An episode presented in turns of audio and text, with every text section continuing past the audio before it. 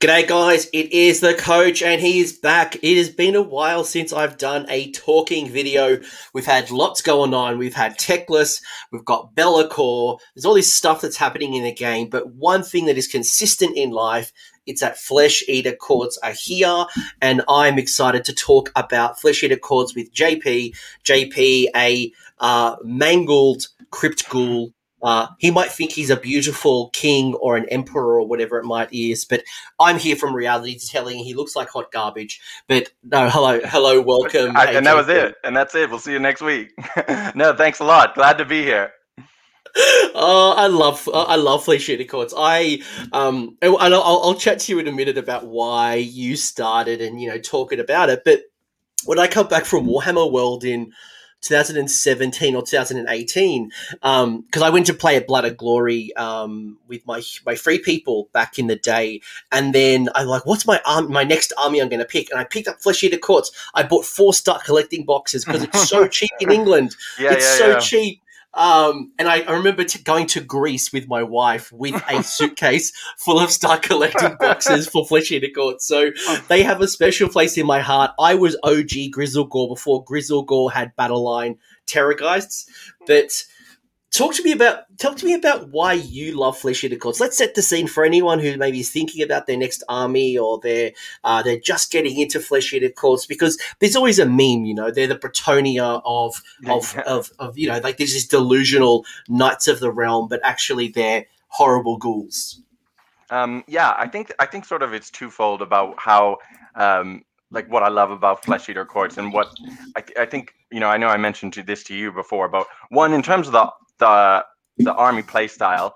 I just love the you know it's fast, it's punchy. You, you know we're getting into it later. We got this feeding frenzy. We got the savage. We got the like the savage lore matched with the savage damage that comes out in the rules. Um, and two, this is what we are talking about before. Is I've always like since I've started, I've just loved the flesh eater courts community. Like you know, I think you've got as you've touched upon those cool lore rules of like the delusional, you know, versus the reality. And I feel like the the the community for flesh eater courts has always matched that in terms of it never has mattered the power level of flesh eater courts in the game, which has gone up and down. Everyone's just always like, I love it, and this is what I'm slapping people with right now. You know, so I think for me, that's that's why I love it so much. It's wild because, like, when you look at the Flesh Eater Courts roster, it's not that deep. But mm-hmm. I've met so many crazy Flesh Eater Courts that are just like, I just want to put on the table nothing but ghouls. Like, yeah. 100 to 200 ghouls. But then I meet people who are like, I was going to have all the flayers. And like, they're just so passionate about flesh eater courts. And like, I was Terrorgeists. I'm like, I just want to yeah. run all the Terrorgeists. I want to, I want to have a, a Ghoul King on his zombie dragon because I think that was better at the time. And mm-hmm. he's just going to have Terrorgeists. And people are just happy doing it. I think yeah, you're right. Like, the community is a pretty cool community. I must, I haven't met a jerk Flesh Eater Courts player. Well, Liam, my former co-host, was one of those Flesh Eater Court jerks, but he was a jerk before he got into Flesh Eater Courts. Nice. Okay, he had priors. Yeah, yeah. He was like, he's always been a jerk. He's like that one drop Sylvaneth player from back in the day. but I, I love Liam. He's he's my boy. But you, you, like flesh eater courts to me like when i look at the book they're just so much fun. They um, you can do some crazy things. I've met people in the community who have literally cut their models in half and they've done like half stormcast yeah. half flesh eater courts to kind of replicate the, the delusion i've seen people like myself uh, and, and, i'm not the only person who's actually tapped into the old warhammer fantasy battles knights and some of the old type of style and given them lances given them shields given them legitimate chivalry type um, and they, they work really well. Like at least for me, like I look at mine, I've got like helmets and pumes, and like I've got like a musician and a standard bearer ghoul, and um, yeah, I mean, that, I, I, would, think. Sorry, I was just gonna say, yeah, I, I just love it. A similar thing, like my army, I was like, I've got it like half gold, like bits of the models are like just uh, basically like highlighted gold, and then they've got a little like laser bleed effect into like the actual sort of grisly undead feeling and you know it works however well it works but it was just it's it's a really fun concept to think about as a hobbyist before I bring up the rules, I, I, will say I went as crazy far as um, I went and bought the White King, the undead White King, and mm-hmm. all I wanted was the crown. So I got my Arch Regent, and I and I literally put a crown on him. Um, like I haven't used the other parts of the White King. It's just I paid like th- thirty bucks to get a crown. I'm like, I've lost it. I've, it's I've, value. I, I, it's value. I am I'm under the delusion. Um, but I think, long story short, guys, if you if you're not seeing this, um, they are a cool army. They're a fun army. They don't have all of the units in the world. They're no Stormcast. They're no they're no cities of Sigmar. But their roster is deep enough to be able to rotate and um, Yeah. find different play styles, which I think I love. And the the rules are just great. Yeah, absolutely. And I mean, I know we've got sort of two lists to look at, but you know, there are so many different lists, even though you're looking at, you know, five or six war scrolls that are making up the meat of those. It's just like where you focus, which of these grand courts you're looking at. There's so there's just as you say, a lot of option to go deep into what is it that you want to do, and you can just you can build that list.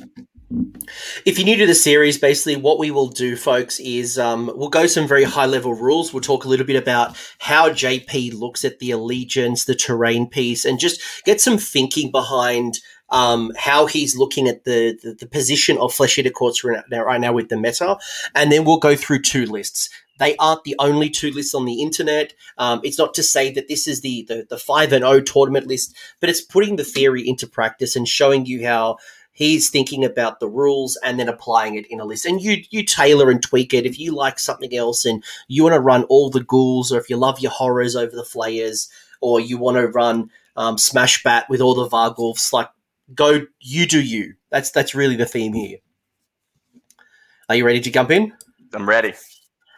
All right, so we got some allegiance rules. You got four key allegiance rules coming out of Flesh Eater Courts. I, I I'm going to go through a little, very high level, but what I'd love from understand from you, JP, is are they all important when you're thinking about building a list? Obviously, some of them are, they're all going to have their use at some place. But when you're list building, when you're thinking about this tactically, are you building around all four of them? Are there things that you're you maybe just they're there because they're nice?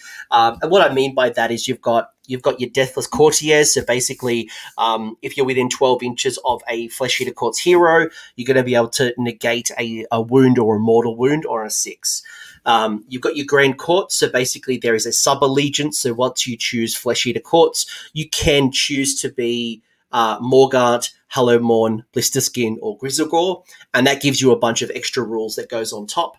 You've also got your Courts of Delusion, and then you've also got your command ability, which is Feeding Frenzy. So when you look at these rules, are they all important to your list and your strategies? hmm So, I mean, we can start with Deathless Courtiers. Um, that is uh, the, this sort of, you know, you see it in Death a lot. You know, you get a this ward save, this extra save against wounds and mortal wounds if you're near heroes. Um, it's actually a really good rule. I think uh, it can be overlooked a little bit, but if you think a Terrorgeist has 14 wounds, getting an extra two wounds is actually, you know, that's like a command trait in some armies. It's decent. So I think you're sort of lucky in Flesh Eater Courts in that you're probably going to be taking heroes anyways. So you don't necessarily need to worry about it, but it is a good rule. And if you find yourself maybe with like you're building a list with only one hero, you know, you might want to make sure that you're doing that.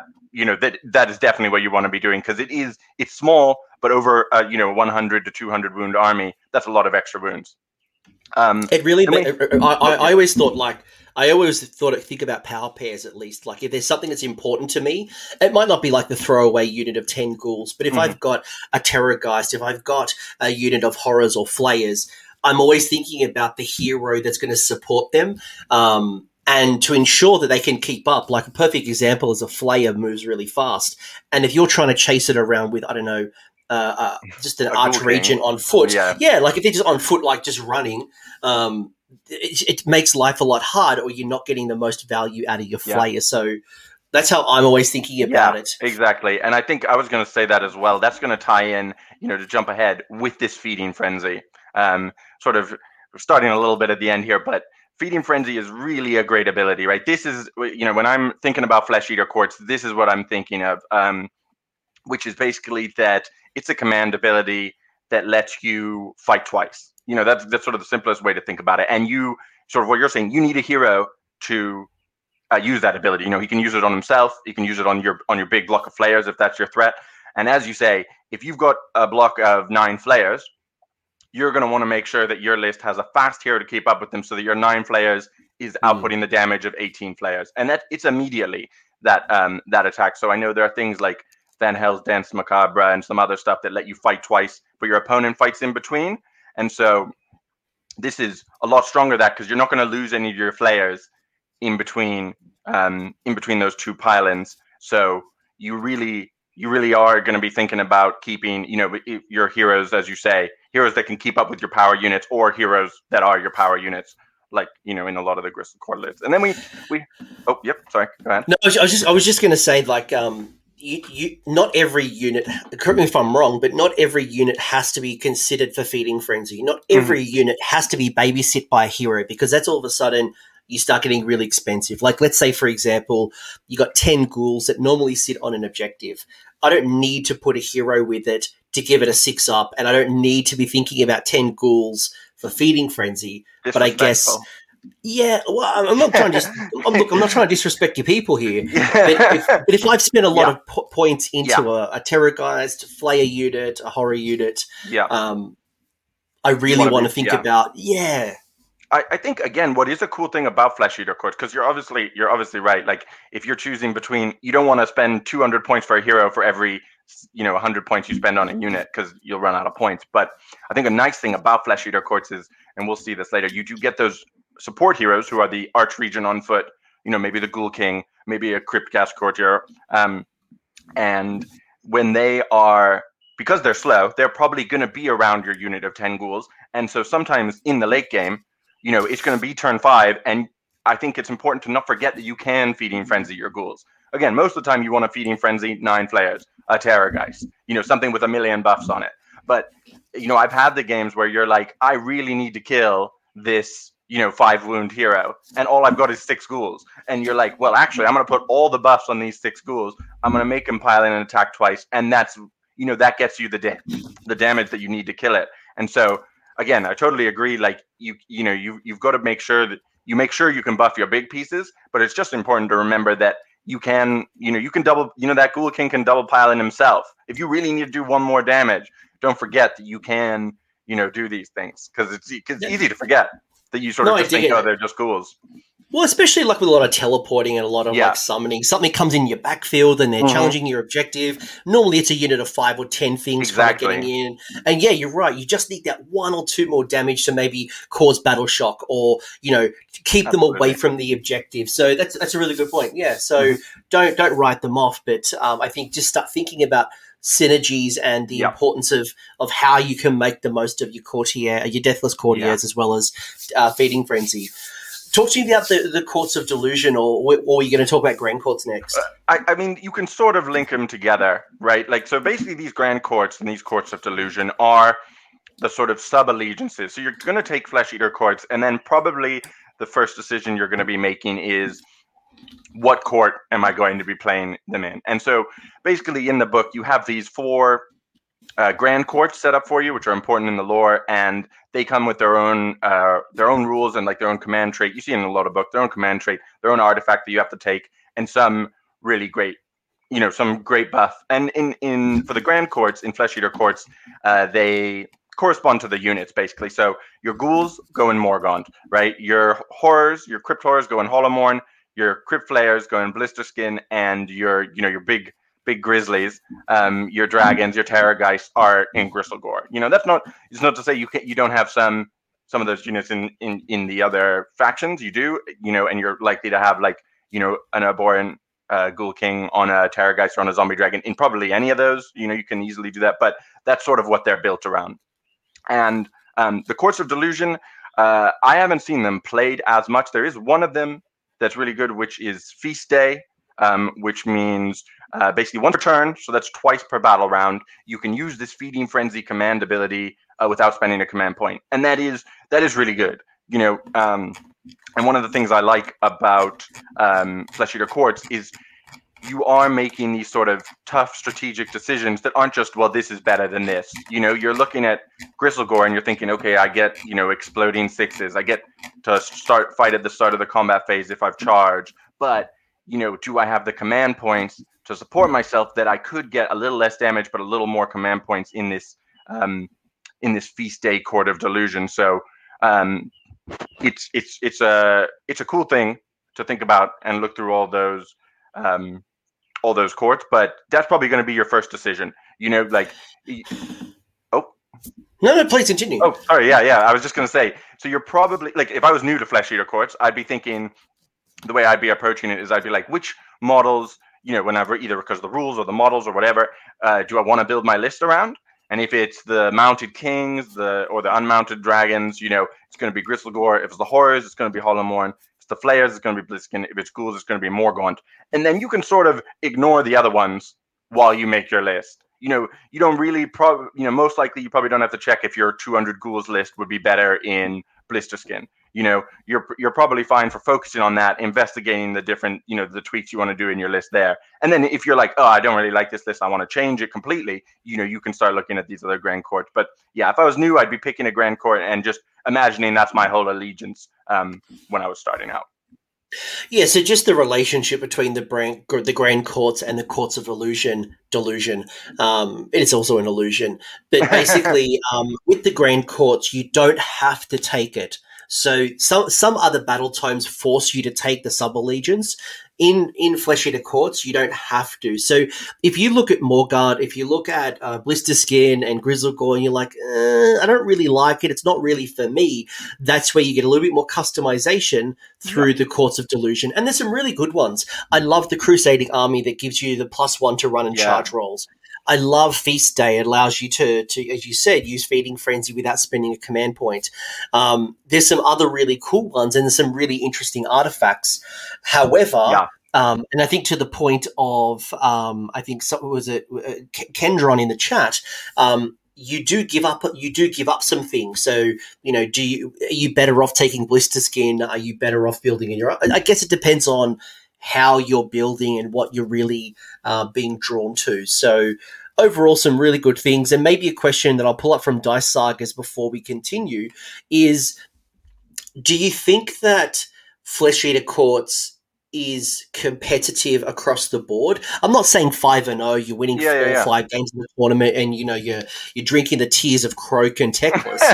but, but, do you think that right now there's only one way to go, like you know, Terrorgeists are the are the one way to go, or do you think there's there's opportunity across all of the different you know flayers, ghouls, horrors? I, I absolutely think that um, Flesh Eater Courts as a total faction is a competitive army. You know, I think you can go to an event, as you say, you're probably you're you're you know you're maybe you know you win your first four games you go up into game five against Kroak and something key unit gets exploded and you're like you're sad about it. You know i'm not saying pick up this army if all you care about is winning but i would have no problem as a competitive player picking up flesh eater courts and bringing i think any of the four grand courts to um to an event and being like i'm pretty confident that i'm going to be able to beat a lot of people on a lot of battle plans you know? And I haven't the one the one I haven't sort of explored um, is Hollowmourne. Uh, I played the other ones and they're all good and they all have tricks. And one of the things i i say this a lot on about on a lot of different topics, but if you walk up to an event with a Morgaunt list, right, and you play against a Seraphon player, you've probably thought a lot about what what's going to happen when you meet Seraphon. You know, when you're building your list, you're like, well, what's it like playing against Seraphon? How do I deal with Kroak? That that Kroak player has probably literally never considered what they're going to do against 200 ghouls. They're like, I don't know what that does. Are ghouls good?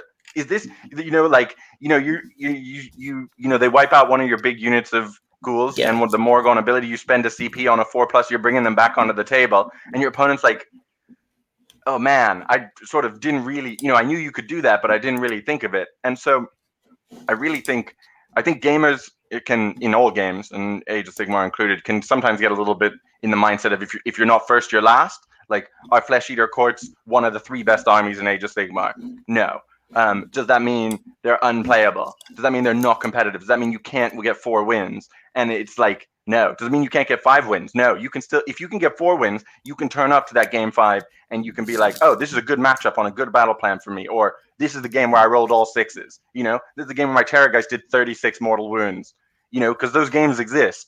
And so I just think, um, yeah, I think it's a really cool faction. I think you can take any of those four, um, four grand courts or, um, you know, again, you can take a feast day list for sure, and I'm sure the other ones that I know less about. Um, and you can make you can make a competitive list and go to a tournament and not feel like, you know, you're not taking a fluffy list that you just took because you like the models. You're taking a competitive list that also is one of the coolest factions. the the average flesh eater courts, in my opinion, is probably going to win two to three games at a five game tournament. Just an average flesh eater mm-hmm. courts in the in the hands of a skilled pilot in the right conditions, it definitely has opportunity to win four, to win yeah. five. But winning three out of five is probably where we want most armies to sit. So um, if you're sitting in what, what's called the fat middle, that's a good thing because it means yeah. that Games Workshop's not focusing on you and they yeah. see Gristlegore's gotten too powerful. So then there's FAQs and changes to the rules and points adjustments. So, um, but I think you're right. Like I think when I look at this, you know, building around flayers, horrors, ghouls, and terrorgeists. Um, absolutely, there are ways to do it, and we're going to talk about how to do it. But before we get into some of your lists, I want to get some of your thoughts around, I guess, two key things. First is the, the your terrain piece. You get yourself yep. a free terrain piece, and for most people, when I talk to them, they're like, "Yeah, I just want to get the free CP and just you know do a free summon, and then I don't care about it." Mm-hmm. How do you how do you think about your terrain piece? Do you have a, a, an idea or a strategy on when you put it on the table? Is it bringing more than just summoning? Like, how do you look at this? Yeah, I mean, I think I don't think it's necessarily wrong, right? If someone was like, "Oh, I think of it as just a free CP, right, for these for this summoning," I'm like, "Yeah, that's not you know that's not a terrible idea, but it does do more." Um, it really like, especially right in the current meta, there's a lot of shooting, right, and this again, if you if you are thinking like, okay, I've got my arch regent, and mainly what he's going to be doing is buffing up my faster units in the first turn, then they're going to be too far away, and he's going to be sitting around with my ghouls um, against this shooting army, right? You're like, that's a great time for him after he's run on to the to the throne to be hiding behind this for line of sight, to be standing on top of it for plus one save, right? And he's a you know he's a tanky guy. Your arch regent. He's got you know he's got he'll have a three up save when he's standing on this with cover, and he's healing three wounds a turn. So, and he can be minus one to hit if you have you know your ghouls also around the throne. Um, and so it is a useful little piece for keeping those support heroes alive. You know, and um, I think lots and lots of games I've hidden, you know, a small hero in here. Or even you can try and like there's if if the terrain on the table is set up right, you can get a sort of angle where you can line up your ghouls behind it. And you're like, you know, I need to leave 10 ghouls sitting on my home objective. You know, and they're, you know, they're just going to be in their deck chairs. Um, their deck chairs might as well be behind this Tower of Bone. And, you know, even despite the fact I probably never remember it, um, inspiring and sinister this ties into what we were saying before. It's hard to remember because it's not going to come up a lot, but it's exactly those battles where you're like, I've got 10 ghouls on this objective, my opponent has put five life takers down. And we fought, you know, and I lost four ghouls and he lost three life takers. And you're like, ooh, a battle shock test here could decide who controls the objective or something. And you're like, there, plus one, you know, again, you know, everything, all the important stuff is dead. Your heroes have run away. You know, you don't know what's going on that minus one bravery, you know, that can really have a big effect. I had a game recently. It was with um, Nighthaunt rather than uh, than Flesh Eater Courts, but where I had the minus one bravery meant that one eel battle shocked off and won me the game. And well, I've, so like, I've, I've had I've had a man crusher, a twelve wound man crusher run from battle shock because they've only got bravery seven, right? yeah, but bravery seven, and and Gargants don't have a lot of CP. They've got no mm-hmm. battalions. Mm-hmm. There's, yeah. really no way generating a lot of CP. And I had a mega, I'm uh, not a man, a, a, a man crusher run. I rolled a six. There was yeah. a minus one. There was a minus one, and that hurt. So that can be the difference. You're right. Yep. That can be the difference yep. between retaining and scoring objective, removing a unit, uh, and sometimes it could be a, a, three wounds, two wounds. So mm-hmm. um, they can be quite tanky as Iron well. Doors, so right, stuff like Stormcast. You know, again, where you're just like, oh yeah, you know, five liberators were here.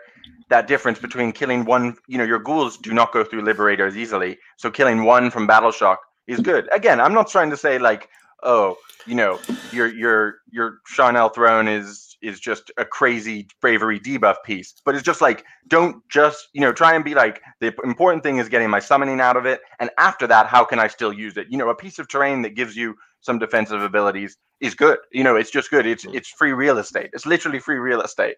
So yeah, whether it's like blocking coherency and you know trying yeah, to yeah, yeah, make units go around a little bit further, um, you know, it's it's definitely no OBR piece of terrain. It's not the the, the yeah. massive footprint. But in saying that, I think you're right. It's, I think I think some people are quick to just dispose of it just as you summon and then move along. I think it's good that you, you know just to I wanted to highlight a few other ways. Yeah. Just you know, even line of sight. You know, a lot of uh, there's some a lot of shooting coming back at the moment. Uh, it's not going to help you against Lumineth, sorry guys, with, your, with, the archers. But you It know, if you really want to have. It does give you cover. Well, I mean, they ignore line of sight, like they're just fishing for those mortal wounds. Yeah, but- yeah, but you, you're, they're going to get two normal hits, and you're going to save both on exactly threes, and you're going to be really happy. But you're on your You're gonna roll your six up uh, additional Yeah. save. exactly. Like you know, and, and and you know, the other cool thing as well is that the terrain piece is just a lovely looking piece of terrain. yeah, yeah, yeah. Um, before we get into your list, I, I did want to Mhm. get your quick thoughts on something that came out recently, which is you Yep. know Broken Realms Teclis, and Broken Realms Teclis did give us a battalion um, for for you for Flesh Eater Courts, and I was looking at it, and like when I was doing my review, I'm like, eh, it's kind of all right. Like when I looked at it, it's like right. Well, first off, my arch regent is named, so I Yeah. can't do a lot with it. I looked at it and go, right, I've got to have a unit of horrors, got to have a unit of ghouls. Okay. I mean, I'm more of a flayer man than a horror guy, but yeah. okay, there's there's potential in there. But then I'm like, right, well, I get to not take bravery tests for my arch, you know, within an arch regent bubble, and I'm like, well, ghouls are already ten bravery. Like, what's what's so good about that? Um, but then I also get my uh, my ravaging crusader command ability without spending a CP. Mhm. So when I looked at this, and I'm like, I, I don't see, I don't see the big uptake on this, other than obviously things I was already taking, reducing my drops, Yeah. but locking, but locking my arch regent to be a unique Yeah, you- character. Like, what are your thoughts? Yeah, I mean, right, when you make him a unique character, all I'm thinking really is you're losing probably the dermal robe, right? The buff to casting. And if your t- if your list is taking more than one archregent, hard now with the points, or just you know you know more than one wizard or something like that, you can probably find somewhere else to put your artifact, you know, or your two artifacts. I'm I'm gonna say, and it, like I'm gonna say that it's actually a good battalion if you're gonna play a list that you know a Hollowmourne list that is going to have these things in it. So if I was playing a Hollowmourne list, there's a good chance I do actually have a unit of ghouls in it. Um, Hmm. And then this this sort of thing makes me think, okay, well I could actually probably play, you know, a unit of 40 ghouls and keep them with my arch regent. That makes sense to me. If I had 40 ghouls in Hollowmourne, um, my arch regent can keep up with them, like we were talking about before. And the battle shock thing isn't terrible. And you know, the, the only thing I don't like about this sort of command trait is it's only your general who can use the Ravenous Crusaders command ability. It's not um, it's not anyone, which is a bit annoying. But again, if you have a general, I don't believe your archregent has to be your general, even though he's named. So you have your you know your Crypt Haunter courtier who keeps up with your horrors. Um, he can use this, which I think is is plus one to run in charge, and you can run in charge, or plus one to hit in charge. It's it's you know a nice little buff for your horrors, basically your knights. Um, that's fine. You know that's a free CP um, once per battle. You know it's not as good as like Fise, which is once per turn, but it's fine, and it's hundred points, and it doesn't really have any tax units. That's what I so so when I look at the the battalion, I'm like it doesn't have any tax, and it's reasonably cheap. So if I was gonna run it, if I was already thinking about a list where I was like I want to take some ghouls in my horrors list, um, then this battalion isn't terrible. I sort of I think what you're saying is I don't really know the list that I'm building that that makes me you know I don't see this this uh, battalion and think whoa this has opened me up to this new idea for a list that's going to be crazy powerful. But I can see myself being like oh I have a list already. I'd like to get an extra artifact. I'd like to drop down Bing- in drops. Bingo. That's where I see this. I see this. Um, I see this because a lot. There's a lot of battalions where you start with the battalion first, and then you Yeah. build within it.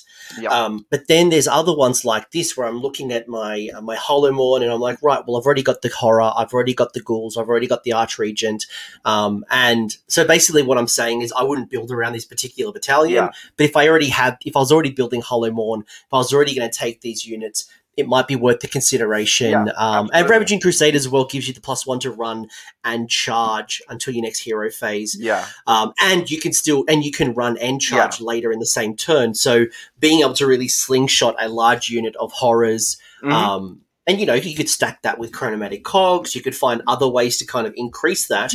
That could be a turn one charge. You you know Yeah, yeah. might you know what I mean? Like Yeah, you, you can do exactly. And I, I sort of think also with Flesh Eater Courts, I'm looking at this 100 point price tag and I'm like, So that means I'm probably looking at a list where I'm saying, do I want 10 more ghouls, one endless spell, or this battalion? You know, because there aren't a lot of things in Flesh Eater Courts that cost 100 points or less. You know, your re- extra command point, which this sort of is anyways, you know, and you, get the C- and, you, and you get the CP, yeah. so and you sort of get two CP, right? Because you're getting this once per battle use of a command ability. So it sort of strikes me as if I had a list that had, you know, it's probably got an arch regent. If I had a list with horrors and ghouls, and I wanted to play Hollowmourne, I'd be like, oh, I have 100 points spare. I might as well just slot in this sort of free 2 CP, free 1 artifact thing. Again, I don't I don't see myself building a list based on it, but I can see, you know, that you might be like, oh yeah, okay, I'll do that.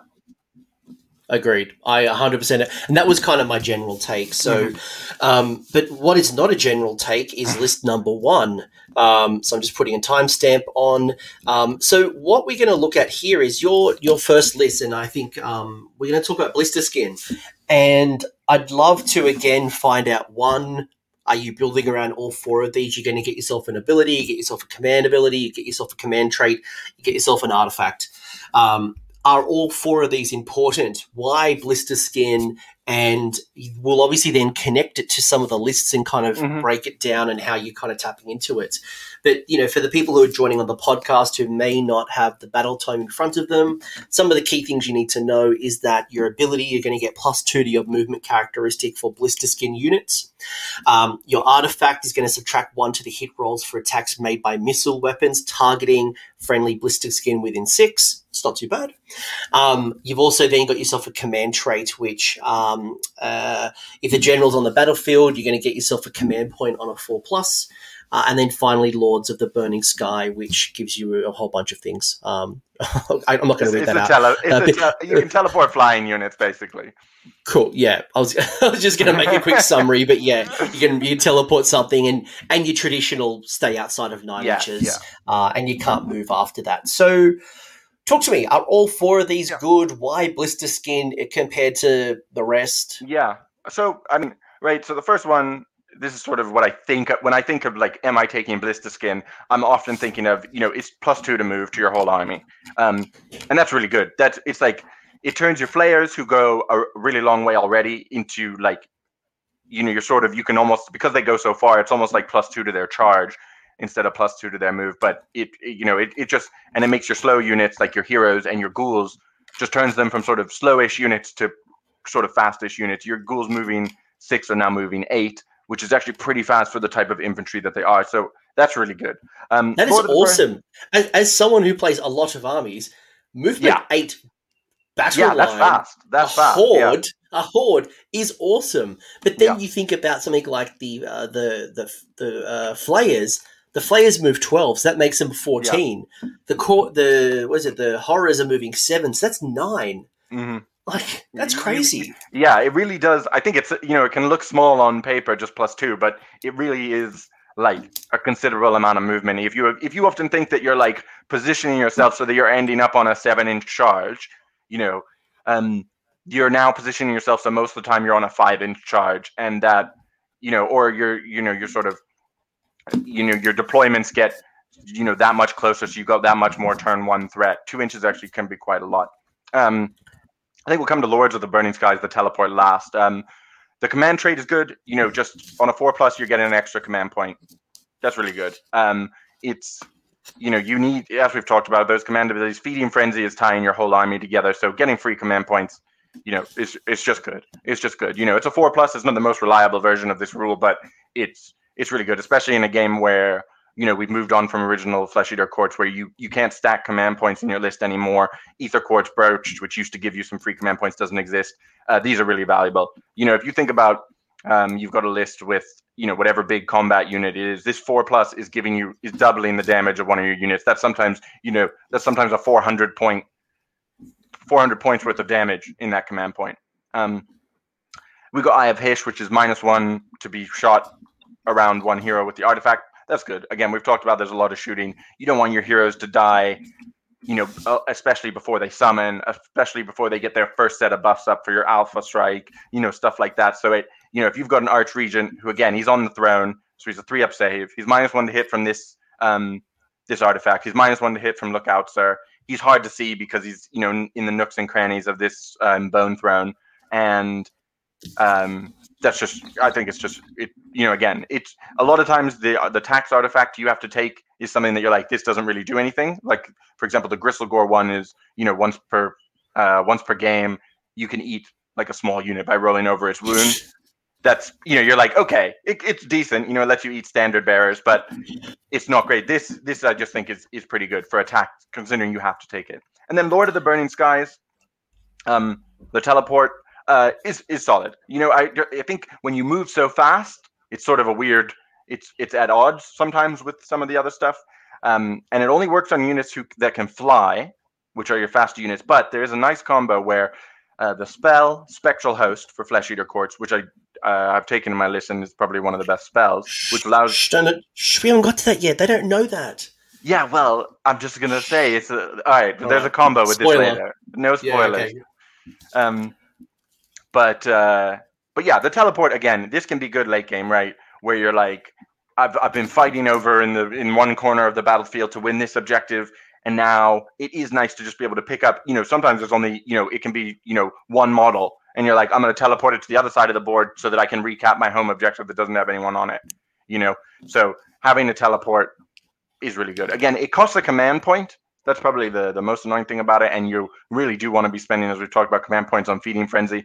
But you know, late game, you got no CP left. You roll your four plus. You so you now you have two CP in your turn, and you can teleport and you can feeding frenzy, and you're just living your best life. So again, it's a good, Oh. very good tool in the toolbox. I was just doing some maths, and I, I want to put into context just how how important this might be. Like when I look at the two inch movement, right? You're like, eh, so what? Got to remember some some of the scenarios that we play have an 18 inch difference between me and my opponent's line. So if I deploy, let's say, a unit of flayers on my deployment line, 15 inches up, and my opponent happens to put something on their 15 inch line, if they move 14 and there's 18 inches difference between us, that's a four inch charge Yeah, turn one charge before you get your buffs on, I could be in combat. yeah, Um, if I then add chronomantic cogs, if there are other ways to increase that movement, or or, or you know, I, I roll a, I don't know, let's say I roll really hot on that four inch charge. Being flayers, they can Yeah. fly over and get into some juicy centers. So um, you can do a lot with that, even though it's only two. yeah. Well, we're we also double. We're gonna see we double dip in that in um in one of our lists coming up as well. We got it's it it is really good, and it's like I've played a lot of games where you're looking at you're like, okay, I need to run my ghouls onto this objective, you know, and I'm like, my hero's not, you know, again, I'm thinking, you know, a lot about these sort of turn three, turn four, turn five, late game situations where you're like, okay, I need a six, you know, I need a five or a six to make the run. You're like, okay, now you only need a three or a four. And Yeah. you're like, okay, like again, like just, you know, you're like, oh, I need to screen. I need to get this hero in range to cast feeding frenzy. You know, I don't. just I don't need to spend the command point to get the Yeah, six because exactly. an average three or four is enough. Yeah, and you're making that most of the time, and it really just is. It's really nice. Again, it's sort of you know you don't get the the charge buff that you do with cogs, but it also doesn't affect your opponent. So having having plus two to move to your whole army is just really good. Yeah, it's it is really good. And um, as I move into your first list, um, uh, Warhammer Rob in the chat made a really good point, and I know you've you've said it, and I'll, I'll reinforce it. One of the things about about Flesh Eater Courts is that they are quite command point hungry. Um, you're probably going to want to re-roll charges. You want to be able to re-roll hits, let alone things like Feeding Frenzy and all the other Yeah. good stuff you have access to. There are some really good command points. So getting them early and being able to generate them on a four plus, in addition to the throne, in addition to having battalions, um, you know, the more CP you could have, um, the better in this army. Yeah, absolutely true. Absolutely true. Um, yeah. and Cool. So come- I'll oh yeah, yeah, I'll read out the list. I'll read out the list, and then you you can tell me all about it. So this is list number one. This is the Royal Mordants list. Um, what you've got in it, it is a Blisterskin list. You've got yourself a, um, a Ghoul King on Terrorgeist. Um, you've got the artifact, the Eye of Hysh, which is what we have to take. You've got the uh, Lore of Madness, the spell of Spectral Host, um, and then your mount trait for your Terrorgeist is the Gruesome Bite. You've got yourself a Varghulf Courtier. You've got yourself a Abhorrant Archregent with the artifact of the Dermal Robe and the Spectral Host. So you've doubled down on one particular spell.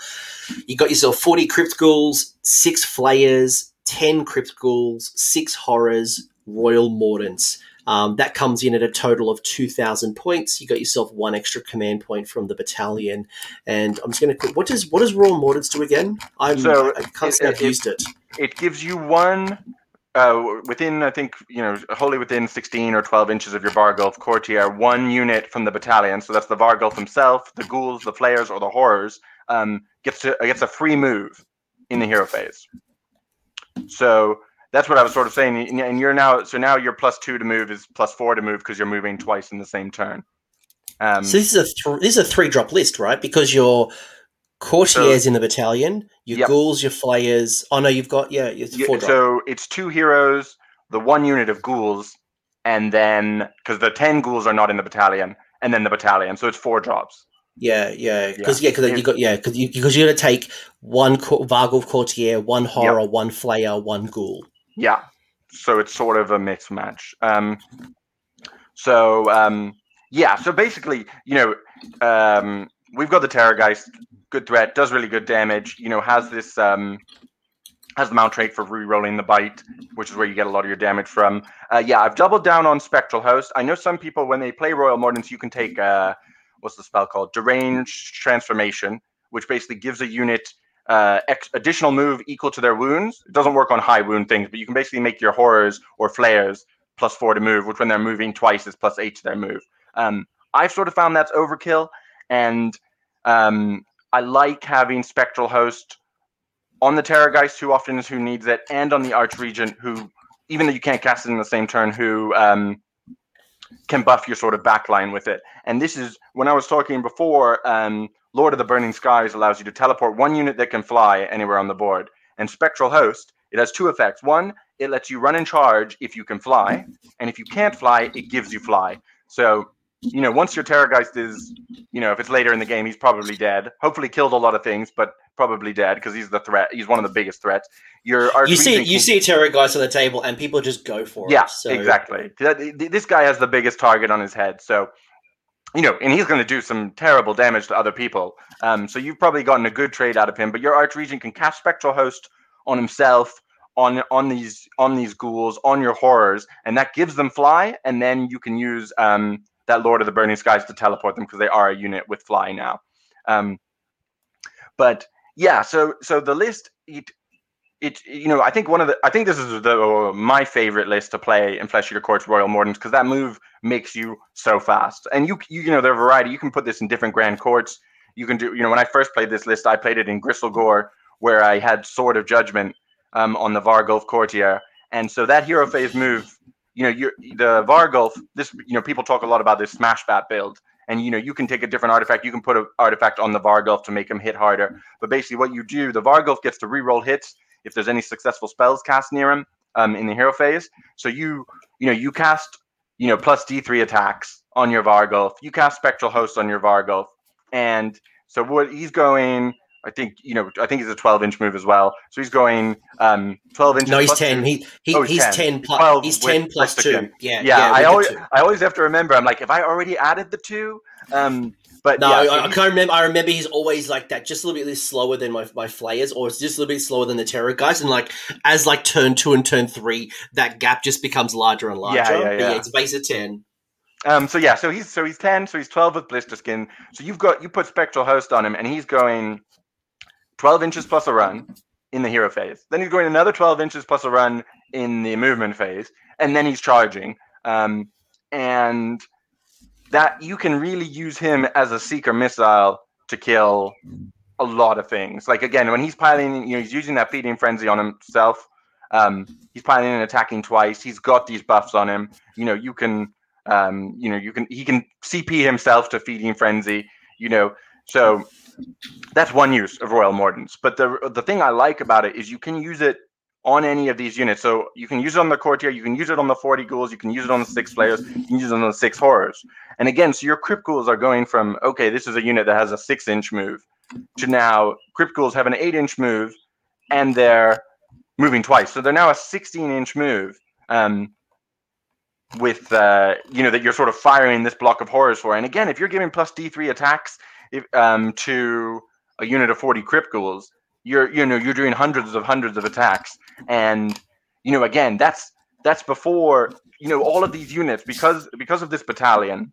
Um, all of these units become like a missile that you can throw at your opponent, and you know because the courtier and the flayers um, are flying and you still have access to this teleport you know it's sort of a there's not a lot of safe situations for your opponent to be in and and like again you talk about this list and i often am talking about the courtier flying you know he's going he's killing you know a really important hero anywhere on the board you know these crypt flayers are going a million miles to take out you know like mortek crawlers you know tie them up stuff like that that's all on top of the fact that you do have this abhorrant ghoul king on a royal terrorgeist who just you know he slaps. He's gonna kill stuff. He's like your opponent cannot ignore this big guy while he's got the you've got these smaller threats just pinging around the board. And what I found when I played this, um, I played it in sort of the era when Gristlegore and um, Slaanesh were uh, in their heyday, and you were really killing these monsters with the Varghulf. Um, is I would explain to my opponent what what I did. I was like, okay, so he can run and charge, and he can run, so he can move in the hero phase and run and move.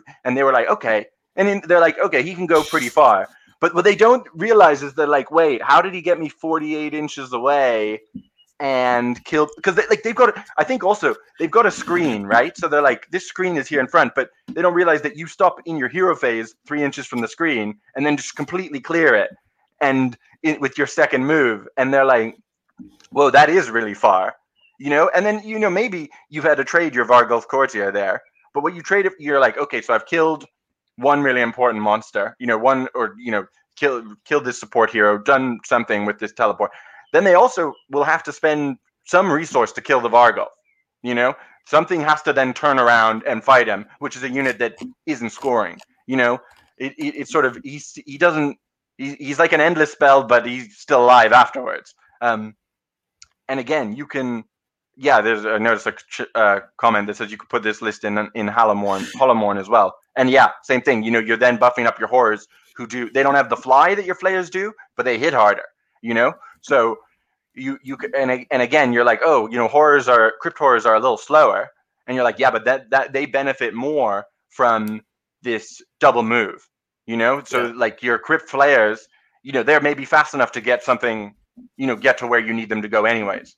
You know, you're like, my I'm happy with my flayers because they're going 14 or 12 in Hollowmourne. Um, and so they can get to. So now my horrors, which are normally their weaknesses that they do they do big damage, but they're slow. You're like, well, they've already they've moved twice, so now they're hitting something really hard.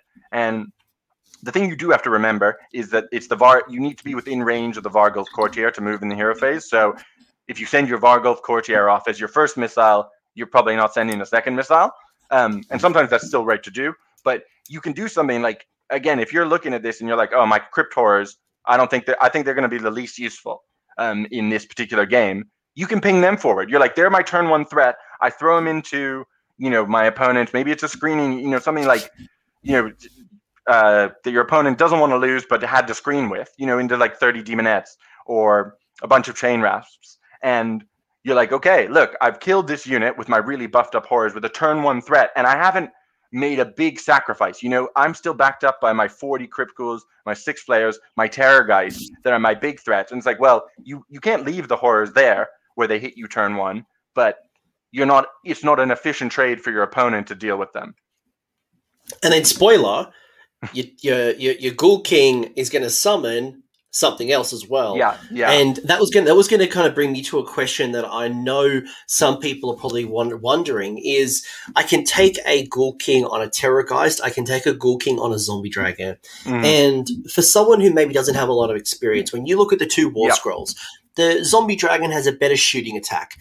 The mm. zombie dragon summons a hero, like it brings on a, a courtier, yep. as opposed to the Terrorgeist, which is I don't think the shooting attack is nearly as good on the Terror no. Geist, but no. in combat, the Terrorgeist does far more damage than the Zombie Dragon does. And the Zombie, the Terrorgeist summons a unit of knights, so you can bring mm. on an extra unit of flayers or horrors.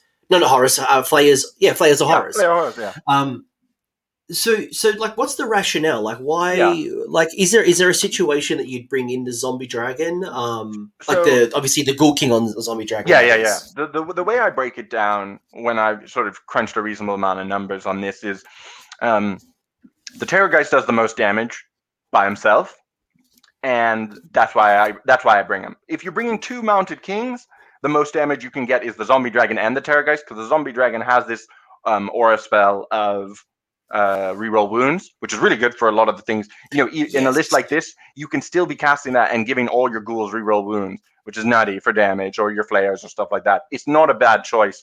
I pick it basically because in this list, as I said, where you're sort of firing units off here and there, I like I'm trying to maximize the sort of independent threat of the Terrorgeist.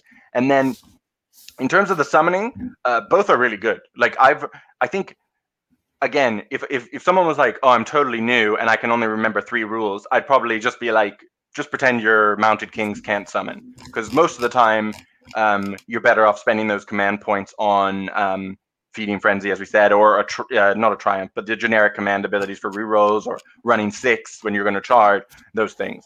Um, so if if you're new to Flesh Eater Courts, I don't think you have to worry about like oh the different summons on uh, the Royal Terrorgeist Mounted King versus the Zombie Dragon. Um, but also both can be good. Both can be good. You know, if you do summon a Varghulf Courtier from your Zombie Dragon, he's got he can he's got that independence so he comes on from a board edge he can re-roll his nine inch charge on himself he can feeding frenzy himself when he makes it in the three flayers can come on um, if you're summoning them from the Terrorgeist and they can scream at a small screening unit um, they can make a charge they can provide a backline threat they can steal an objective um, so i think both are good um, and it doesn't really uh, sort of distinguish the two between uh, i don't i don't use what they summon to distinguish between them when I'm building. But I think, but but I think you've drawn out the the point that I wanted out of you, and that is that the Terrorgeist, um, the Ghoul King on Terrorgeist, is more of an independent threat where Yeah. you know it'll it'll you know it doesn't have to babysit anybody. It does what it needs to do, and the rest of your army acts as it does. oh, While sorry, one one more. Ghoul th- Ki- okay. I was to say, while the Ghoul King on Zombie Dragon is probably better as a support piece. It, it, it you know, if you have a Ghoul King on on um, on Zombie Dragon, you've got yourself a unit of I don't know nine flayers uh, potentially. You Yep. know, then throwing down that you know um, that the hunger spell. It's a generous spell. So it's only a casting value of 6 Mhm. Um, the the threat range is eighteen, sorry, sixteen inches on a very large base. Yep. Um, you can do some really really tough things off the back of that. But Absolutely. um, sorry, you yeah, the only thing I I sort of briefly forgotten is that also the Ghoul King on Terrorgeist has the um, Unholy Vitality spell, which gives you this five up after save. Um, so that that's also a really good spell for keeping him alive. Or you know, you can you can slap it on your ghouls, you can slap it on anything. You can slap it on the missile you're about to shoot across the um, shoot across the table. You know, so if you are going to send your Varghulf Courtier on a suicide mission, you can give him. yes, glad to hear it, Zardog. Um, you can you can give your Varghulf Courtier this five up after save. It doesn't stack with your death the deathless courtiers, so you've only got a five up um, instead of Yeah. a six up. But it's twice as good. A five up is twice as good. Um, and so you can slap that on your Varghulf courtier before you send him away. And again, it, it just feeds into that strategy I was saying before of you've taken out, you know, something with the Varghulf courtier, and now your opponent's like, I don't want to get hit by this guy again. You know, I don't want because he's, you know, the Varghulf courtier is in your back line, sure, but he can be anywhere on the board in the next turn because he's still going to move twice. You know, as long as he's alive. And if you put a five up, you know, maybe you've slapped Mystic Shield on him and a five up, five up after save, and maybe you managed because you can move infinite inches to land on a cov- a piece of cover. You know, you're in Gloomspite Gitz and you just land on their Loon Shrine and bite Skragrott to death, and you're just like, yeah, okay. And now they're like, oh, I don't want to have to turn around and deal with this guy, but I have to. No, no, excuse me. Don't don't, don't bring bringing my my gits and Scrag into this. I've, I've actually just been working on Scry. The thing that's making me, I'm just thinking, I'd rather have this Varghulf come in and uh, kill my heroes than um, that big wind fox just come in and smash my Loon Shrine to bits. I think I think I think one other point that I might want to make before we move on is that whenever there's a terrorgeist on the table, it's always enemy number one, Yeah. and you could be running flayers and horrors and um, the Varghulf to, towards your opponent. but they will always ignore it because the number one Yeah. threat, and if you ignore the Terrorgeist, even when it's damaged, Yeah. fishing for those sixes for the gaping maw, it could do so much damage, even when it's like almost dead. So Yeah. you can't ignore it.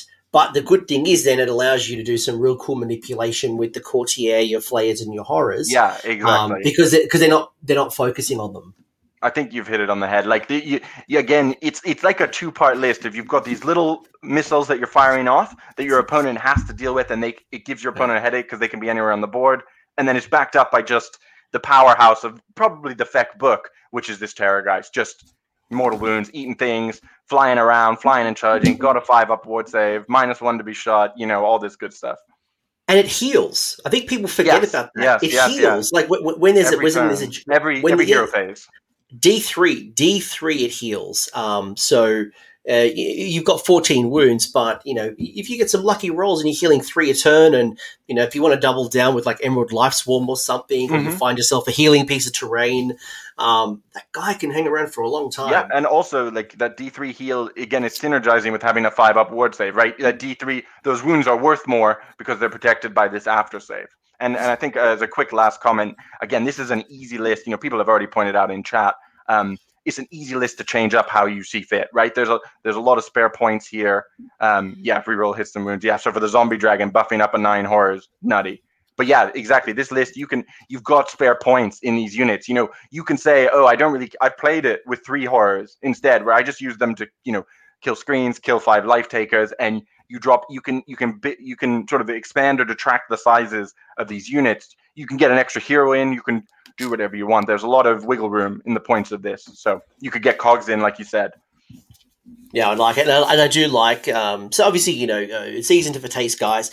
I really like that you've got the the two versions of Spectral Host. It obviously doesn't mean that JP can cast it twice, but it Mhm. just means that should you know that Terrorgeist go down really quickly or be outside of the its threat range or it's being drawn into something or you, it gets removed from the table, and, and you see this a lot, in, especially in Death armies where there's something like you know, um, there's you know, fading vigor and there's certain Yeah. spells in the Death book that you just want you want it on the table at all times. So taking Yeah, a double, yeah. triple, just to guarantee that you've got the option and you can cast it in the best position. Exactly. Talk to me about so so we we know for a fact that Royal Mordant is forcing you to take a unit of ghouls, flayers, and horrors. Mhm. So I guess the couple of questions I have is um, why did you take a block of forty ghouls? Why not just go minimum? Mhm. Um, the other questions I'd probably have is again probably the same thing. Why did you go six and six as opposed to maybe going nine flayers and three horrors, or the, the vice versa? Um, and then what's the other ten ghouls bringing to the table? I think that's probably like the the mixture of how you've built it. I'm, I'm very curious. So uh, I think the easiest one is the the last ten ghouls is just uh, for you know for this list I have to fill out battle line and that's the cheapest way to do it. Um, as we said, there's a million things to flavor it. So so um, and I played a bunch of these variations. One thing, the reason I've taken forty ghouls rather than minimum is it gives me I feel like one extra threat. So uh, like what I found with playing, say, I played this list with nine flayers and three horrors. Um, and that's a bit nicer because the bigger block of flayers can be regenerated easier from the Varghulf. For people who don't know, Varghulf Courtier in your hero phase, you roll six dice and five ups regenerate um, a model. So you can bring back flayers, And the bigger your model, the less likely it's been totally wiped out. And you can get that regen. And that is good. The thing that I've found. Courtier does, but Courtier does both, doesn't it? it? Can bring back can bring back ghouls and it can bring back Yes. Yeah, Yeah. so that's what I'm saying. You can bring back any of these any of these units you want from your Varghulf. So the bigger your unit, the more likely you are to get good value out of that. But what I found with the nine flayers was it made it a it made me a bit more loath to throw that unit sort of away as a missile. It was just a bit more expensive.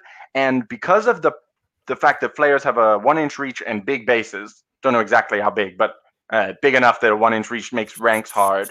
fifties. Are they on fifties or sixties? Yeah, I think they're on 50 millimeter bases. That they're quite right large bases. It's basically I just found it hard to get nine flayers worth of um, damage out of the nine flayers if I was pinging them across the board. Um, and this it also when I as I said I've run it with three horrors um, and I just like having this sort of all three of these units the 40 block of ghouls the six block of flayers and the six block of horrors are all something that scales decently with buffs. You know if i do give it plus d3 attacks if i do give it a reroll or something like that or a save it's a decent unit to slap that buff on and it is a threat you know? So that so again i'm not i don't think i wouldn't even i wouldn't claim that this is the best royal mordants list you can you can bring. There are a bunch of different versions. I know Luke Ingram at the Victorian Grand Tournament played a Gristlegore version of this list where instead of essentially instead of the big unit of ghouls, he had the unmounted Terrorgeist, um, which isn't in the battalion, but again, it's another threat. There are a million ways to build this, but what I like about this is that the big block of ghouls is a threat. When it can move twice, you know, I played this list against KO and um, I killed an ironclad with these 40 ghouls moving twice as far. And completely surrounding the ironclad so that everything inside it died when the boat exploded. And again, it's yeah. the sort of thing you tell your opponent what you're going to do, but often until you've seen it, it can be hard to totally understand. The only thing is you had to roll a lot of dice for the crypto. But again, like when, when, when, I look at the table and I've got a Ghoul King on Terrorgeist, I have Flayers, I yeah. have Horrors, I have the Varghulf that people are now paying more attention to. Yeah. And if you were lucky to get Curse City, um, there's now a really cool sculpt yeah, for the Varghulf. Yeah. Like people, Amazing. I hate my I hate my old Varghulf model. This new Varghulf type model, is, is, you're going to see so many of them on the table. Um, you've just got a lot of threats, and I think one thing I like about the way you've done it as well is that when you've got a nine and a three it's easy to see where the thread is going and yeah, you know exactly. what you can anticipate. But when you have six and six, it's hard to tell sometimes. And, you know, you might focus on one, but then the other one is just as strong. And that's the one that pips you. Mm-hmm. So, and, exactly. and, obviously, as you said as well, you know, getting nine in combat is quite tough. Um, but one thing that I, I, I, uh, sorry, is there anything else you want to talk about this particular part? I do no, have a burning, I have a burning question. Yeah, yeah, no, hit me. I'm dying to ask it. Hit me, Lord of the Burning Skies question. Chalice. Yeah. Why on earth don't you have this endless spell? And it's a it's, it's, an important question because I really like the chalice. It it synergizes with your what you're trying to do really well, but right now we're in a meta where you have Kroak you have Teclis, you have um, so many like Lord of Changes. You've got so many supercasters. Um, Cities of Sigmar have gotten the Settler's Gain now. This supercasting wizard faction. There's a lot of magic supremacy right now, and Flesh Eater Courts isn't that good in casting. Like you don't get a lot of pluses. You don't have a lot of supercasters, and like is it is it because you don't have the points? Is it because it's harder to get off? Or the trade off just wasn't worth it compared to something in the list? It's a great question. Um, I'm a, first. I'm going to say a brief thing, which I is not in my list at the moment. But the corpse cart is a unit you can ally in, gives all your wizards within 18 inches plus one to cast. It's really good. Um, it really at the moment. At the moment, we have no oh, idea. Yes, we that's have, true. Grave, Grave Lords is guys. Don't go out and buy a. a don't go card. buy it. All right. Anyways, Grave Lords good. is coming because you could always you could always ally a Vampire Lord on foot, right? Because that would give you plus one attack. That used to be a good. Did was that a good combo? can ally oh. him in. I think it's only like death mages or whatever. I don't think yeah, the vamp- okay. I don't think so. Like you oh. could ally in. Um, but yeah. Uh, so uh, wait and see. This this is me. Gra- Gra- Grave Lord, Grave Lords is literally coming. Grave Lords is coming. um. So um, aside that that said, what I found, so I used to run Chalice in my list um, when I when I played the original, like when the, this book first came out. Um, and what I found was that it is a really amazing spell in some of the games, um, and in other games you fail to cast it, or you never want to cast it because you need to cast these other spells. Um, can you still hear me? Yeah. yeah okay. Um, so yeah, so basically it's just uh, you know the the we the changes for FEC came out and we got basically a squeeze on our points. Um, and for me, I was like Chalice is was just the nice to have that had to go. Um, it it was it won me games. I had you know games where I was like on two units of ten ghouls just surrounding the chalice, just desperately holding an objective because they were popping in and out of it. Really good, really good spell when it works. And it's absolutely, you know, I've had it heal a Terrorgeist completely back up to full from one wound or two wounds, and it is amazing. But when when I'm thinking when I'm looking at a list like this that comes in exactly 200, and I'd have to be dropping, um, you know, uh, the the unit of ten ghouls, uh, basically ten ghouls out of this block of forty for the chalice. Which, as you say, sometimes I'm not going to be able to cast it because I want to cast a different spell. You know, I don't want to have an overload of wizards here. I'm not to be able to cast it because I want to cast a different spell. I'm not to be able to cast it because Kroak just unbinds it. I'm like, in in my head, I'm like, these ten ghouls could have been regenerated from the chalice, and we'll just say that that's how they got there. Um, I think it's a great spell, and if you want to include it, you should. Um, I just cut it because my experience was that it was a nice to have rather than a than a than a must have. That, rather than something I was glad I took every single game it's just hard to get off the table. I think, even though it's a casting value of six, right now there's just so much more magical supremacy. Plus one to unbind, yeah, you know, auto auto unbind. So um, mm, a lot of paying for points. Spell endless yeah. spells as well. The last question I have before we move on to the you know the next list, and this is a really good oh, point, yeah. is is um, Robert has asked. Um, let's say hypothetically you have the option to go first or give mm-hmm. away the first turn.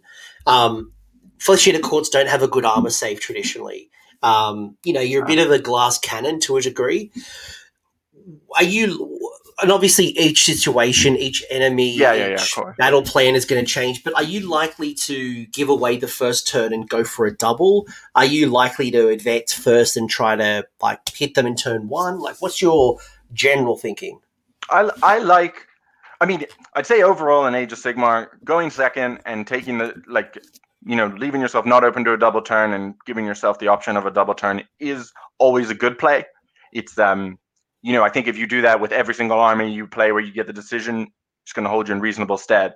Um, and that applies to this as well. But I think this is a good army for taking the first turn in certain times, right? I've definitely, I think most of the times I played it, I ended up taking the first turn where because my opponent had not correctly anticipated what I could do with one of these units with the Royal Mordant's move. That's what I would find. Like when I played versus Grisicor, when I played versus Slaanesh, I just look at the board and I'd be like, my opponent has left a Keeper of Secrets behind a, you know, what they call a screen, obviously delusional, um, for my Varghulf Courtier to just go kill turn one. And I'm like, so um, I think this is an army where, again, if your opponent is, you know, they're KO and they've deployed entirely in a corner, um, or you know if your opponent has really understood your list and is in a complete impenetrable castle and is deployed defensively you know just let him you know let him go first. And you you can get a double turn if you won or you can go second.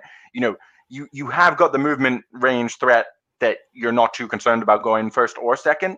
Um, but i would say that this is a list where i'd say in general in aos going second is probably better uh, as a rule. But I would make sure that before you make the decision, if you've got the decision, you're reasonably low drops. Um, look for is there a turn one opportunity to sort of cheese someone and just be like, oh yeah, I can actually just kill your, you know, your, your hero that you really don't want to die. I can kill this threat. I can, you know, throw all my buffs out. I can get. And another thing with Flesh Eater Courts, as you mentioned in the Magic heavy meta, is sometimes you can notice on turn one that I mean, Kroak can always unbind, obviously, but you're like, oh, your Lord of Change is more than 30 inches away. And this might be the only turn that he is out of 30. So I'm going to take turn one so that I can get all my buffs on something and I'm going to ping something in as a threat. Um, so you can do that as well. So I'd say, yeah, if, you, if your if your default is go second, that's fine. But just but just before you make the decision, before you tell your opponent what you're going to do, just look at the board and be like, has he left himself open to um, to the, one of these sort of turn one Royal Mordant threats? And you can also scare them, right? Because you you just after you finish deploying, you're measuring like you're just measuring stick just 48 inches long. Like, ooh, you're still in range, and they're like, oh no. so, just have an eye open for going first. I think one thing that I've learned being a destruction player, because when I played, when I, I, mean, I learned this when I was a Flesh Eater Courts player with my formerly uh, the Royal Menagerie, now known mm. as Gristlegore you've got to learn when not to overextend yourself and and while playing aggressive can be really powerful because yeah. um, to to the point of um, George Lee um, mentioning before that you know it can be a bit flimsy. You can't take a punch. If you, I mean, you can take a punch, but like you, you don't have a really good armor save. You don't no. have you know, you're not Phoenix Guard. Um, you, are not you're not OBR Mortek Guard with the Gothizzar harvester at the back. You know, you, there's only so much you can take. Yeah. if if you get your numbers wrong or you overextend yeah. yourself and you think you try to charge and you fail the charge because you were you know over, overly optimistic and someone charges you you lose some yeah. of your benefits um, if you get double turn between turn one turn two or turn two to turn three that's going to be trouble for you so um, yeah if you are going to build around it being aggressive, I think you're going to look for ways to increase that, whether it's going to be through chronomantic cogs, through additional spells, through things that are guarantee, guarantee you almost uh, a turn one charge. Yeah. I think I think you've touched on a good point uh, actually in general for how to play flesh eater courts is I often think we touched about the Terrorgeist always being dead at the end of the game. Um, is I think of it very much as a trading game when I play Flesh Eater Courts. I'm, you know, I'm like this Terrorgeist, as you say, he's got a four up armor save, and he's got a spell to improve his Deathless Courtier save effectively. Um, that may or may not go off. So what I'm thinking, I'm not thinking about how do I keep my Terrorgeist alive because that is just unrealistic. What I'm thinking about is what's the most damage I can do with the Terrorgeist before he dies, and how do I play the game after that. So I think when I played Flesh Eater Courts, um, you know, I played I played one event where I played two Nagashes back to back, and a little bit of trivia. I have never guessed Hand of Dust correctly. And so I lost, you know, it was sort of one of those things where it was like turn one, one dragon dead, turn two, second dragon dead in both games. But I was managing to wipe out a whole unit, you know, in one game, taking the gaff down to one wound. Like, I, so I wasn't like, oh no, I hope my dragon lives. I was just like, I'm counting him as already dead, and I've traded him for this unit I've killed and this unit that my opponent has to commit in the next turn. So I think in general, as you say, you want to make sure you're getting those calculations right. When you're sending your courtier out to kill something, that's your battalion. You want to make sure that one, you can definitely charge and kill whatever you're going for, and two, that it's a worthy trade. That giving up your Royal Mordants move was worth killing whatever it is you killed. And when I move to the extra list, I'm going to give um, JP a rest, but I'm also going to share you a bonus a bonus fact about me and what I like to do. The Terrorgeist is the last thing that I like to put on the table. I like to mess with my opponent because they are always wondering where I'm going to put my Terrorgeist. Is it going to be on the flanks? Is it going to be in the middle? I'll mess with them. So I have like 40 ghouls, but I'll bubble wrap to a point where I could actually have a big base in the middle. I'm never going to deploy it in the middle, but, I, but, I'm, but I'm trying to mess with them yeah. because what will happen is they're going to stretch their units a little bit further. They're going to try to put things in certain places they wouldn't normally do. And because Flesh Eater Courts has high movement, you can start to pull them apart because they're outside of their buff and synergy ranges and you're, you know, you're really stretching them. So, um, that's something that I like to do. I, I, like to play the psychological game because the Terrorgeist has yeah, a, rep- a, reputation. Um, never put it down first because they're always wondering. And bonus points when I played Legions of Nagash and I played Legion of Night, the Mannfred build, I could put three things in reserve, and I, and people were always worried about the the Terrorgeist coming in from the side, and it never came in. Like they would yeah. screen the table, but it was never it was never going to happen. But what will happen is the second list that you've given me. So this is the um, Blisterskin. Quick question: Why did you give me a second Blisterskin? Because I asked you for two lists, and you mm-hmm. could have given me a you could have given me a Hollowmourne, you could have given me you know um, a Gristlegore. Why did you choose a second Blisterskin as opposed to going a different route? Is it just the strongest part of the meta right now? Um, well, originally I did give you a Gristlegore list and you flamed me for it. Um, no, but uh, the uh, did I? Did I? No. Yeah, no, just because it was it was the Luke Ingram's list we talked about before, and we wanted some more originality. Um, I think the reason I picked two Blisterskin lists is I sort of see these as two of the more fun lists that um, people might not have necessarily seen before, or that they might want to see this variation of. Um, and I think they're two of the coolest flesh eater courts lists. I again, I think there's a there are great Gristlegore lists with two or three mounted kings. Um, and I think they are a bit more of you know does what it says on the tin. You know, you're like you have two or three dragons, you have your battle line, and you go and you just kill things, and you kill things really well in Gristlegore with mounted king. Um, I think those are super cool lists. That's what I used to play um, in most of my events, and I think people should try it out. I think it's maybe less fun to look at.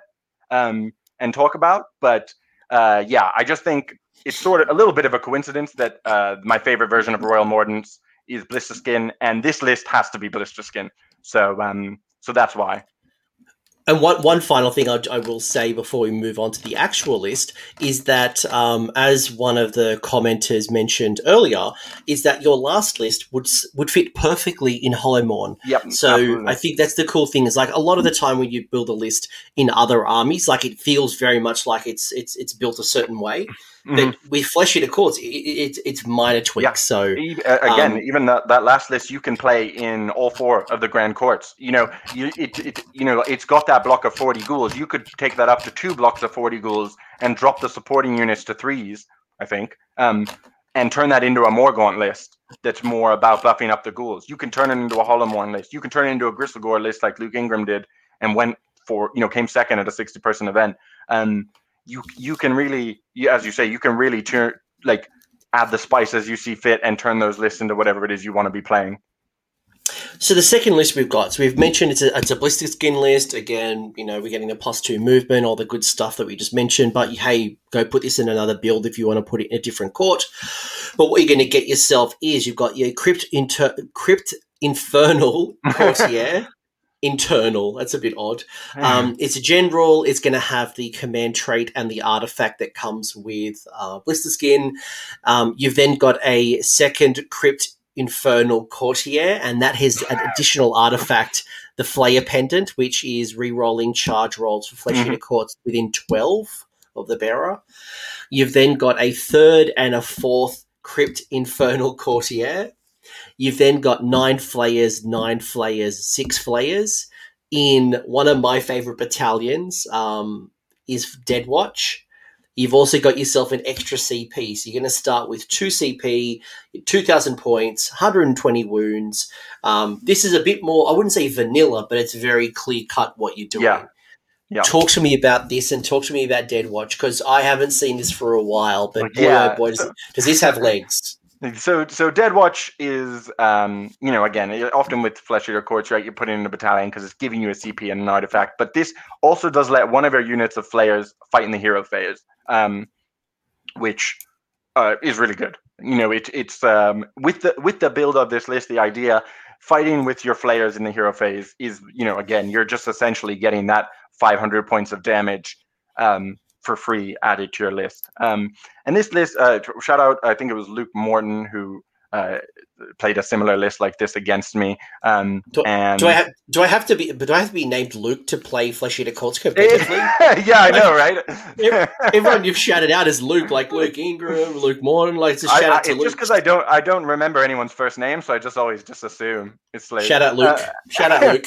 shout out to all the Lukes in in chat. Um, but yeah, basically the idea of this list and um, is you've got these three blocks of flayers, right? They're four wounds each. There's a lot of wounds in these, um, and you have got these four courtiers, and this goes into the muster we said before. Each of these courtiers is going to roll six dice, and for every five plus, you can bring back a flayer into one of these units.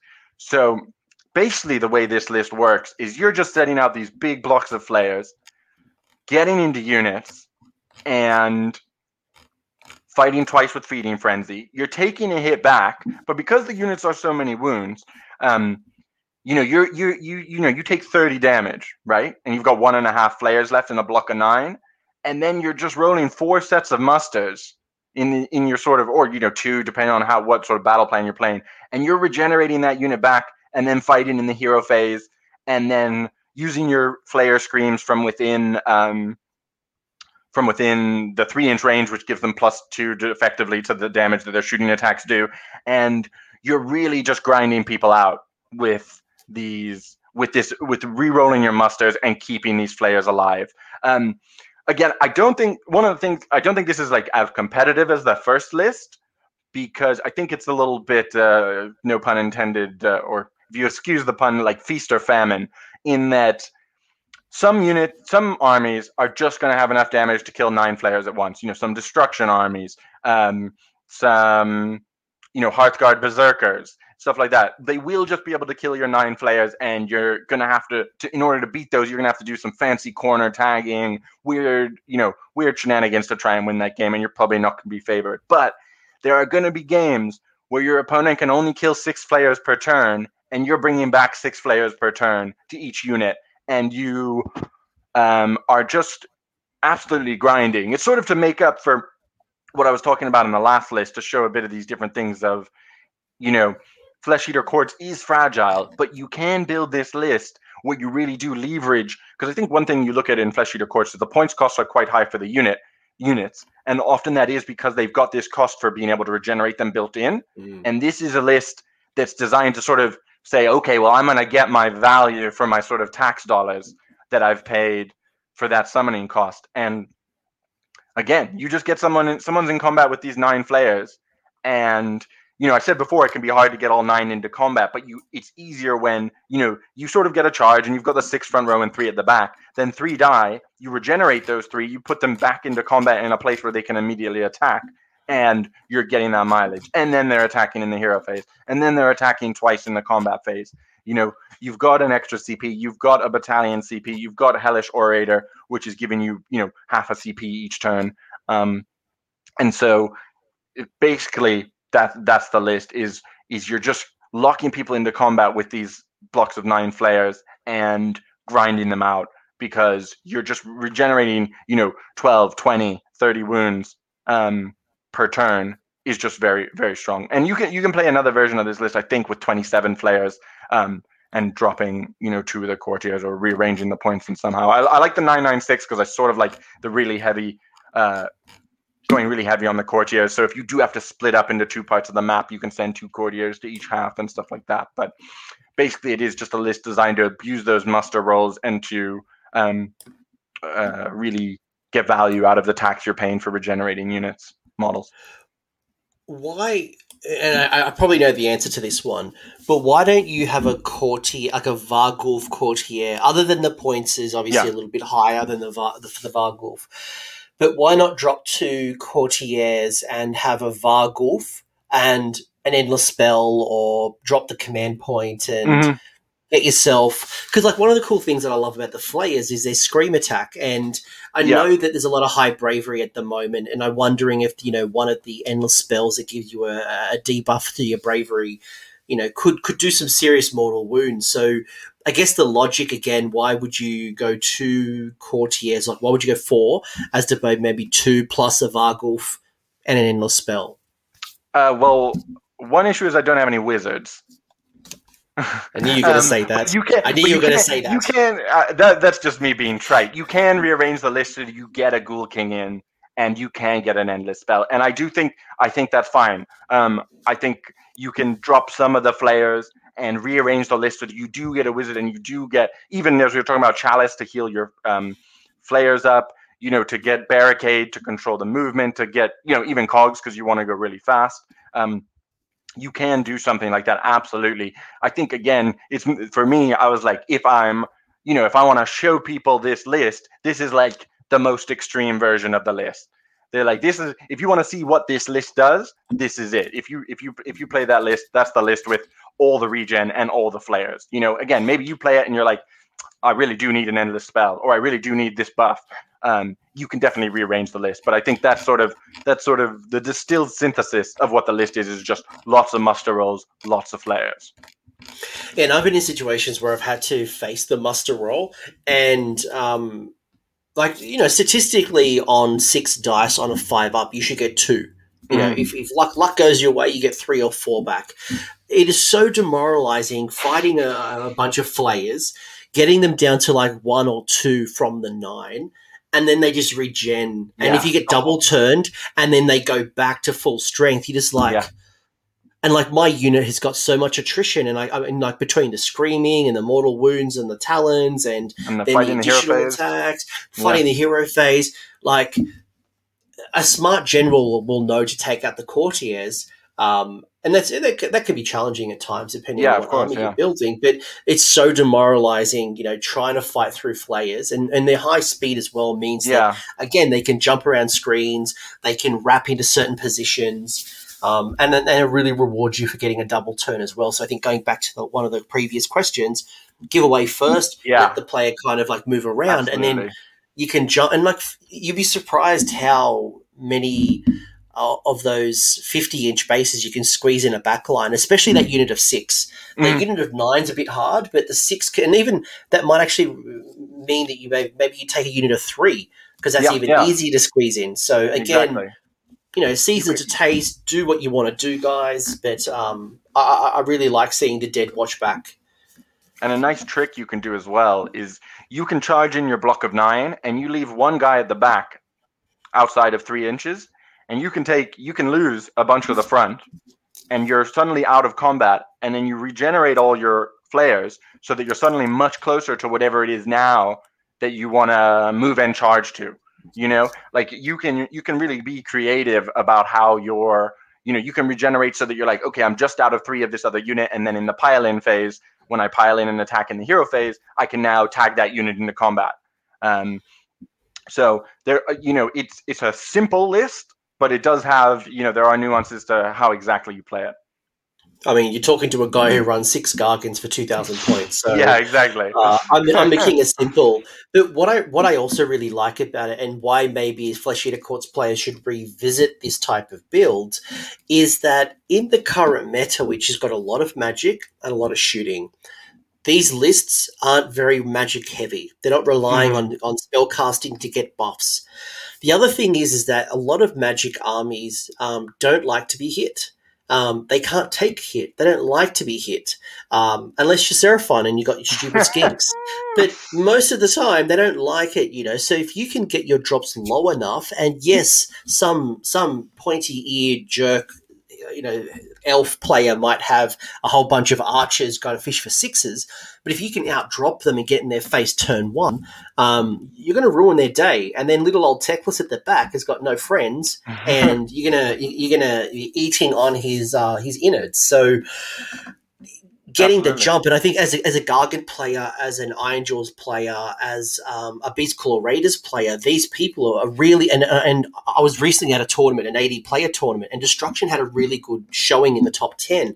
And I think part of that is the high movement, the running and charging, the the, the threat range to get into these people and get them before they get turn one, yeah get their buffs, get their, their get, get their abilities, because we've got the jump on them. So I think I think a good point, and I think that people don't talk about as much as they should in the shooting meta we're in, is that it's important to remember that combat armies in general do a lot more damage than shooting armies. Bec- you know, shooting armies feel like they do more damage because they do it all in one place. You know, you're like, my Terrorgeist is behind a screen and he's dead. That feels like a lot more damage than when I was fighting Chainrasps. Um, but when you do get the like, if you are playing against magic or shooting, those are armies that often don't have enough damage to kill nine flayers in one turn. And they don't hit you in your turn you know? So they they're like okay I, I took my first turn and i shot off eight flayers from this unit because i don't want to shoot the courtiers who are in a bubble of minus one to hit from the artifact and minus one to hit from lookout sir. So you know okay do i want to fish for sixes and try and kill this courtier? Maybe not i'll shoot flayers but if you're doing chip damage if you're like Kroak you're doing d3 mortal wounds to all the units if you're like Teclis, doing D3 mortal wounds to all the units, and you are relying on doing that damage over time, sort of every other turn, because it's only in your battle round, you're going to really hate when those six flayers come back. And as you say, when those six flayers come back in your turn and hit you in your hero phase, um, and then hit you again twice in the combat phase, you're like, oh no, and you just you you're like, I have this targeted damage, and it's just not enough to get me over the hill of killing a whole unit of nine each turn, and they just keep coming back. And if you are forcing them to use those inefficient damage trades into your minus two to hit courtiers, then your units of nine flayers are just fighting every turn at full strength, anyways. And if it takes them two, three turns to kill all your courtiers, well, then you've had three turns of fighting with all, you know, nine, 24 um, flayers every turn, you know?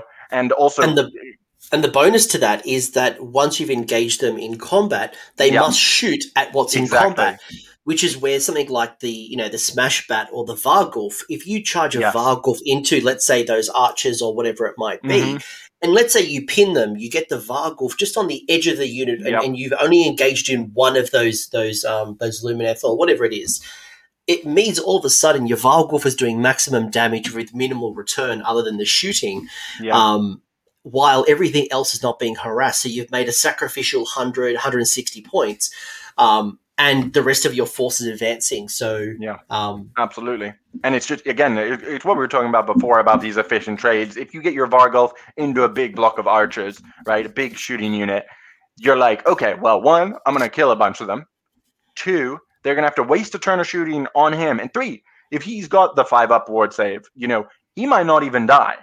You know, and then your opponent's lost two turns of shooting, and that is sort of again four the two battle rounds of shooting, which is four turns of damage. And so again, you're you're when you're playing flesh eater courts, you really are trying to weigh up those things of like, can I get the value I need out of sending my Varghulf courtier to his death on the other side of the board? And often, and I think the, you know you don't want to play um, in a way of like, okay, I'm going to try and conserve all my units. I think that that's a way of sort of losing slowly for Flesh Eater Courts. You've just got to be like, and it, I love it. it. Fits with the lore, right? You're just like these guys are just gonna go fight until they die, and that's how they're gonna win. You know, you're you're killing them, and I'm like, good. I'm glad. Like that's what I wanted to happen was for you to be fighting my Varghulf, and now he's dead. Now what are you dealing with this next unit? You know, now that you're stuck in combat with nine flayers that are regenerating every turn, you can, as you say, you can no longer shoot off that one wound you still needed to do to a courtier. Yeah, no, I dig it, and, and there's so many cool ways, and like you know, uh, d- depending on who you're playing, you know, you could be looking at you know the the ghoul patrol and getting you know ghouls mm-hmm. coming in from the sides of the boards. You could be, you know, I remember playing a, an opponent who had you know a lot of summoning, and they summoned like three or four different units of knights, um, which is which worked out to be what an extra 600, 700 yeah. points on the table. Um, so depending on your meta, again, you know, I think we've demonstrated some different ways you can tap into this list. Um, you know, add an endless spell or two if you want to go down that route. Add more ghouls, more flayers, more horrors. Drop some heroes. Add some more heroes. I think the the lessons that we've kind of gone through here is just how you connect some of these rules into a competitive list and, and do quite well. You are going to have some hard matchups, just like everyone has. Um, but I think, you know, we've, we've really seen the low drops their yep. fast movement, and you win Age of Sigmar in movement. You don't win Age yep, of Sigmar absolutely. in combat. You don't win Age of Sigmar in combat. You win Age of Sigmar in movement.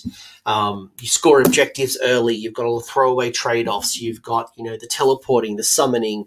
You know you've got a terrain piece, and you're not reliant on the terrain piece like certain armies are, where you know you could use it, but you don't need to yeah. hug it what have you learnt by playing? I guess that you know to bring us home. Uh, I'm conscious you've got you know things to do on your lovely Saturday, but talk to me about like if I was starting for the first time, or I'm quite a new player and I haven't taken to a tournament, or I'm still kind of picking mm-hmm. up the army.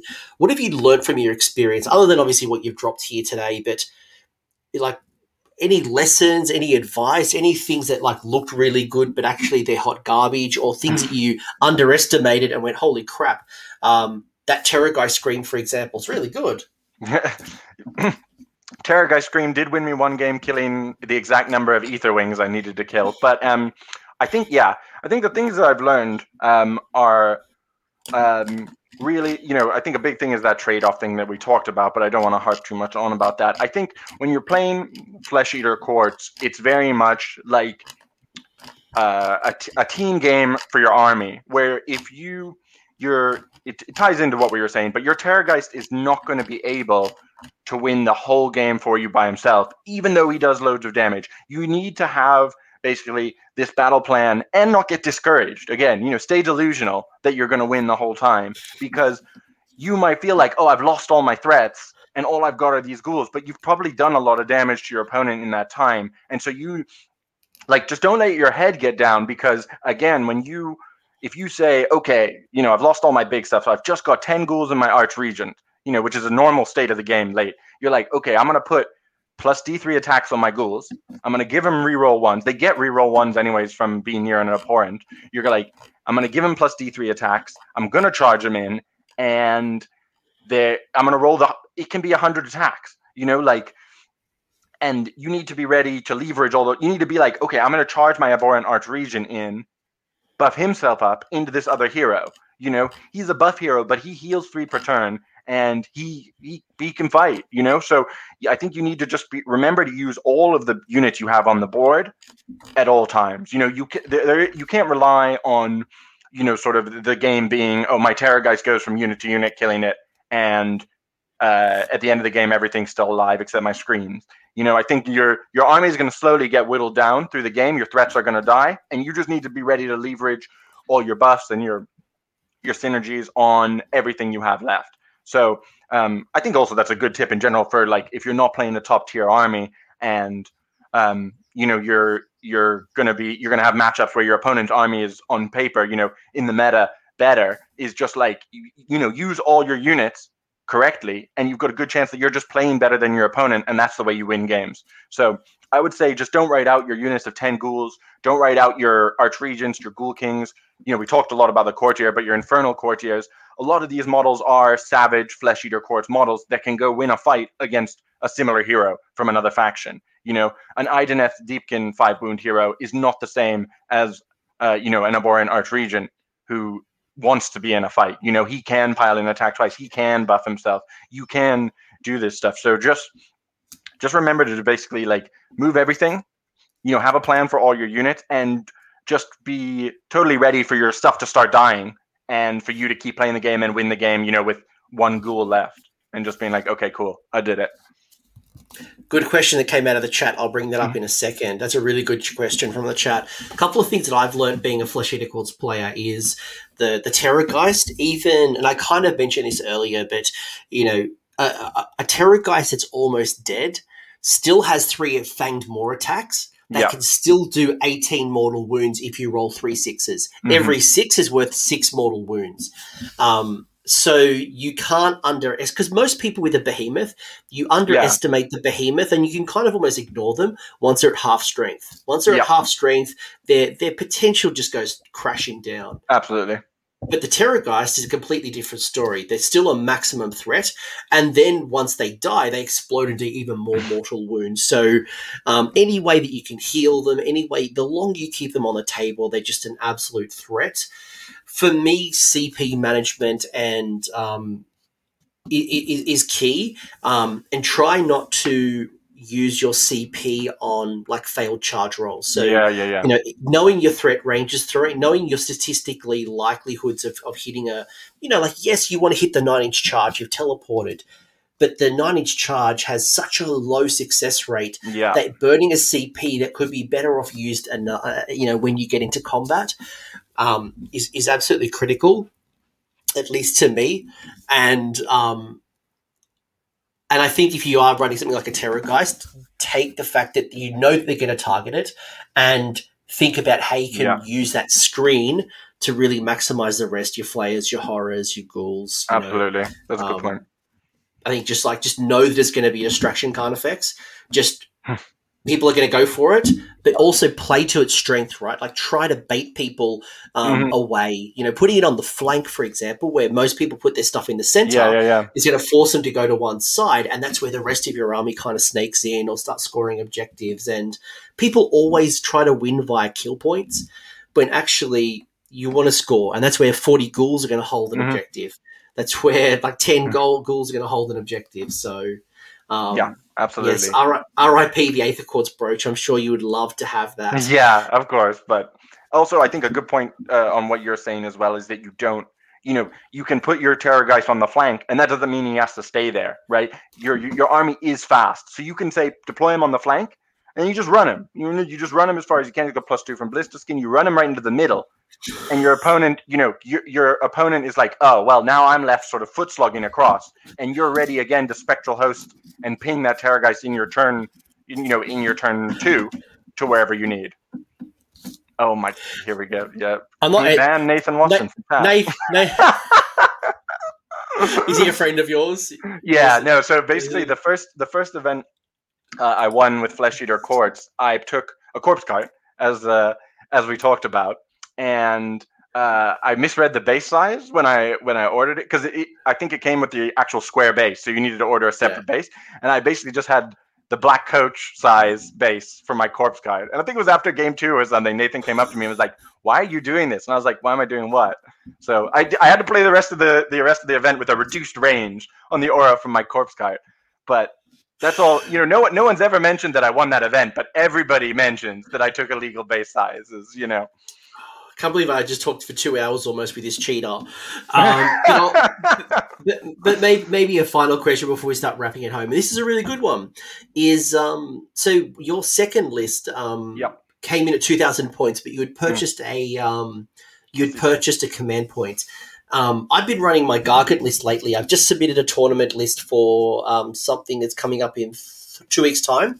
And again, I've gone 1950 as opposed to 2000 um, for the reason that I'm really enjoying a triumph. Um, um, being able to re-roll all hits or all wounds or all saves on um, one unit yep. has been super powerful. Talk to me about what are your thoughts on triumphs versus uh, yeah. an additional command points for Fek? So what I would say is if you're running a zombie dragon in your list, uh, like a mounted zombie dragon, um, you probably want to be getting that triumph. Ideally, a triumph and an extra command point if you can, but you do want that triumph. The thing about the Terrorgeist, almost all the damage that the Terrorgeist does is coming from those uh, the bites and like the way those bites scale with buffs. So um, you already reroll hits from your mount rate on the bite, and so rerolling wounds is a good buff, but it's not that good. Rerolling hits not that important on the Terrorgeist. Um, and so it's in those lists.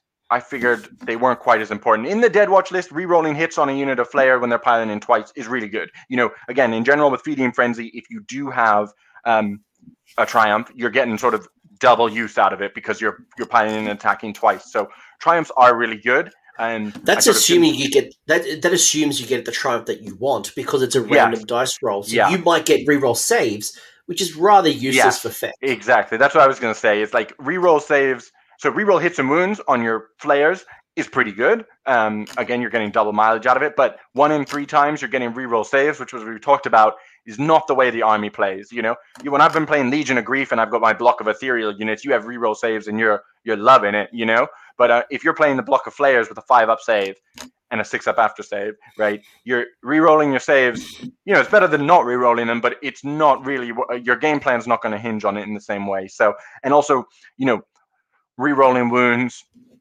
not as good. Um, and we've talked about re-rolling hits on the on the um, Terrorgeist not as good. But if I was going a traditional Gristlegore list where you have one Terrorgeist and one Zombie Dragon, um, or two Terrorgeist or Zombie Dragon, something like that, I probably would try and get a a triumph in there just because as we've talked about in if you are playing a game where you need to make these efficient trades um, having uh, being able to give your zombie dragon rerolled hits uh, is really good and and the scaling the scaling is crazy um, because again you know if you're looking at a zombie dragon you're like okay he's got all these attacks you're like now you're giving him plus d3 attacks now you're giving him reroll wounds from his own spell if you've also hit the reroll hits on the triumph um, that's where your zombie dragon is doing stuff like deleting one block of 500 points and then on the second piling in killing Nagash. You know, that's the that's the games where where that happens. But as you say, if you've got the reroll wound spell on the terror on the zombie dragon and you've got a reroll wounds triumph, it's not always the best. So I think triumphs are really good for Fek.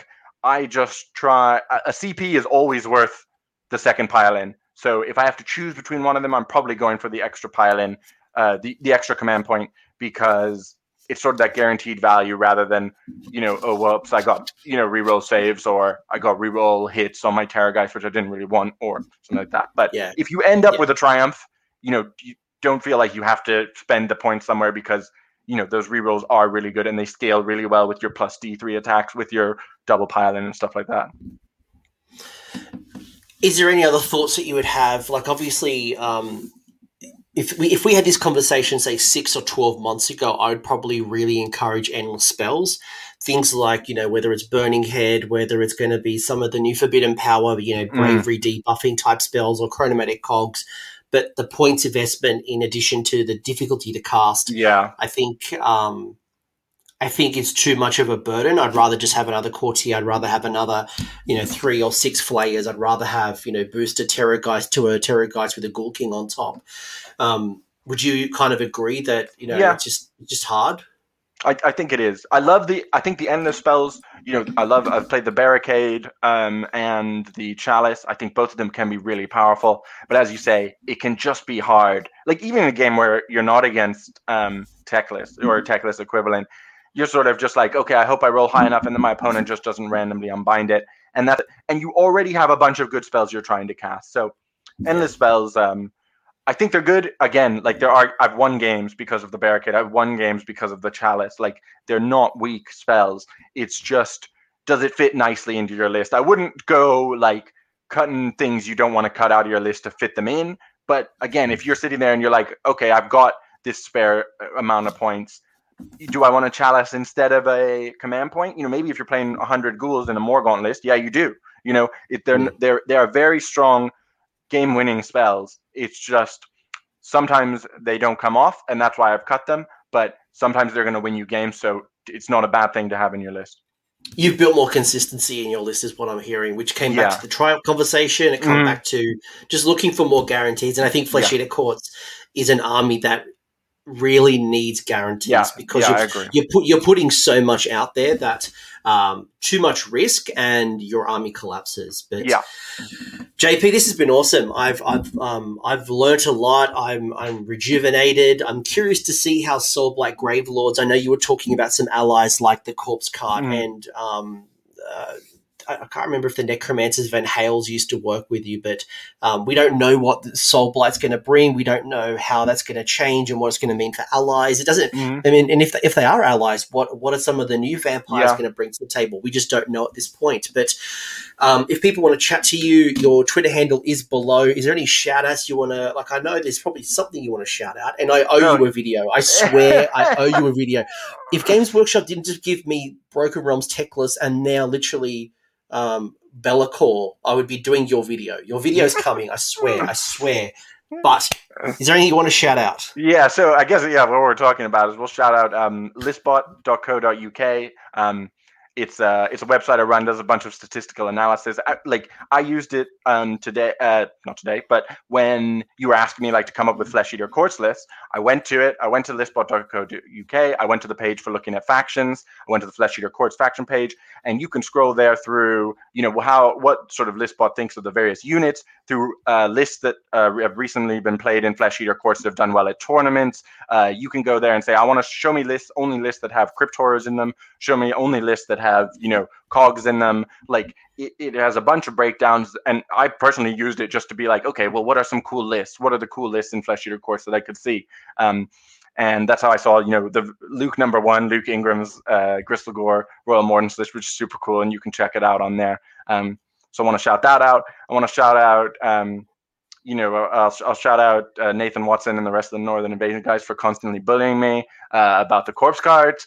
And um, I'll shout out uh, also Wargamer Online. That's where Luke number two, Luke Morton, is from. Who um, we've been doing some cool stuff with uh, battle reports and talking with factions. And also, uh, importantly, I want to shout out um, just the Flesh Eater Courts players in the Flesh Eater Courts WhatsApp group. It's a great, it's a great group of people. Like, I've, you know, there's a lot of the chats and, and sort of the the the social meta can differ, but Flesh Eater Courts is always super positive. People are always like, okay, you know, Army's got this weakness, so I've been playing this list because of it.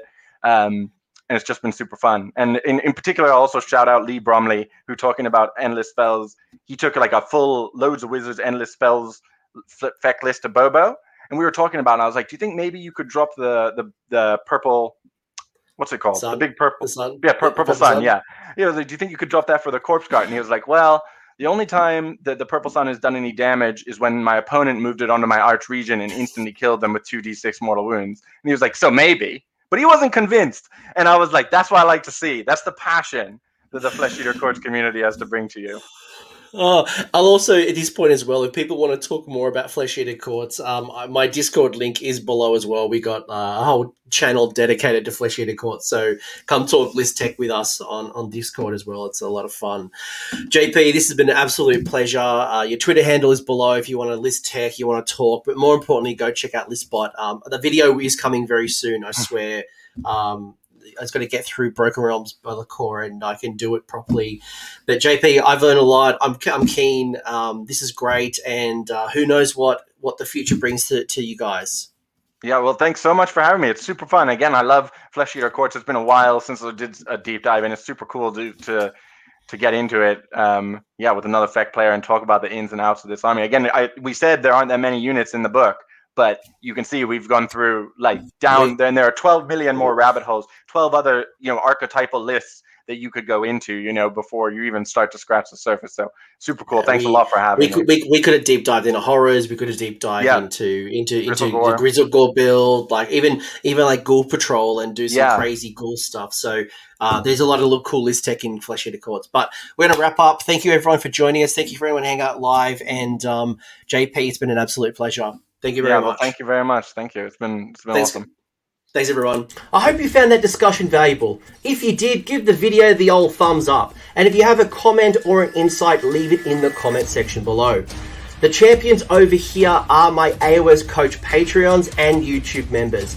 So you guys are bloody legends. Thank you for all the support. If you want to know more about the support programs, the links are below down here in the episode description, along with a link to the Discord server so we can continue this conversation. Until next time, don't forget to name your characters and have a good one.